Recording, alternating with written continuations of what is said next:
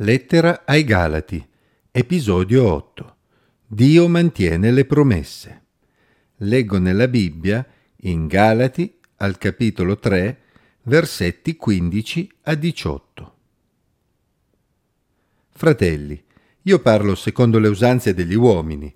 Quando un testamento è stato validamente concluso, pur essendo soltanto un atto umano, nessuno lo annulla o vi aggiunge qualcosa. Le promesse furono fatte ad Abramo e alla sua progenie. Non dice e alle progenie come se si trattasse di molte, ma come parlando di una sola dice e alla tua progenie, che è Cristo. Ecco quello che voglio dire, un testamento che Dio ha stabilito anteriormente non può essere annullato in modo da render vana la promessa dalla legge sopraggiunta 430 anni più tardi, perché se l'eredità viene dalla legge, Essa non viene più dalla promessa. Dio invece concesse questa grazia ad Abramo, mediante la promessa. Ogni tanto mi capita di incontrare delle persone sinceramente convinte che in passato, prima che venisse Gesù, le persone fossero giustificate da Dio sulla base della loro ubbidienza alla legge, sulla base delle loro opere e non sulla base della grazia di Dio, come se ad un certo punto della storia Dio avesse poi cambiato modo di agire. Ma questo è un errore grave.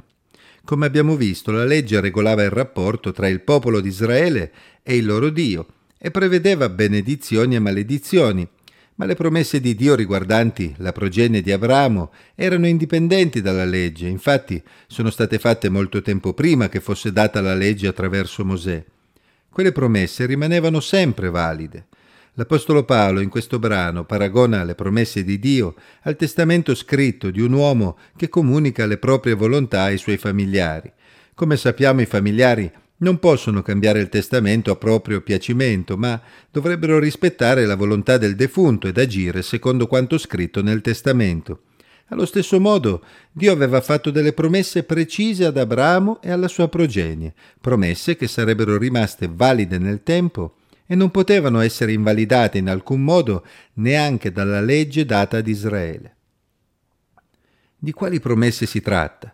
Dio aveva promesso ad Abramo una discendenza molto numerosa e Abramo aveva creduto alle parole di Dio che gli contò questo come giustizia, lo leggiamo in Genesi 15 versetti 5 e 6. Ma Dio aveva anche promesso ad Abramo che la sua discendenza sarebbe stata di benedizione per tutte le nazioni della terra. Si legga Genesi 22, 18, 26, 4 e 28, 14. Queste promesse non erano state fatte ad Abramo sulla base della legge, che ancora non c'era, ma solo sulla base del rapporto che Abramo aveva con Dio. Si legga Romani 4:13.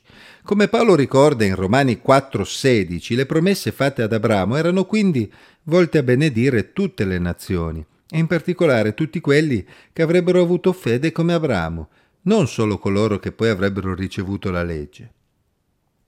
Ricordiamoci che l'obiettivo di Paolo è quello di convincere i suoi lettori della Galazia del fatto che stranieri ed ebrei che hanno creduto in Gesù fanno già parte della stessa famiglia. Ed è quindi inutile che uno straniero diventi proselito ebreo tramite la circoncisione.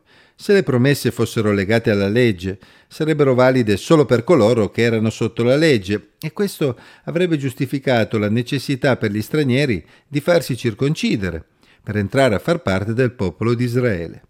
Ecco perché in questo brano Paolo insiste sul fatto che la progenie a cui Dio ha fatto le promesse è una, non molte.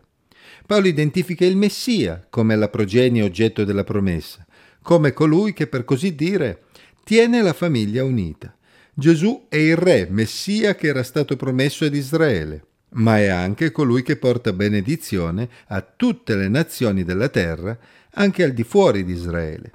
La legge data ad un solo popolo, Israele, 430 anni dopo le promesse fatte ad Abramo, non può vanificare la promessa che attraverso il Messia si estende a tutte le nazioni, a tutti coloro che ripongono la loro fede in Dio come Abramo. Dio mantiene le promesse. A questo punto molti si chiederanno perché Dio abbia dato la legge ad Israele, infatti, se essa non è il mezzo per appropriarsi delle promesse di Dio, qual è lo scopo della legge? E come vedremo, l'Apostolo Paolo nel seguito di questo brano risponderà proprio a questa domanda.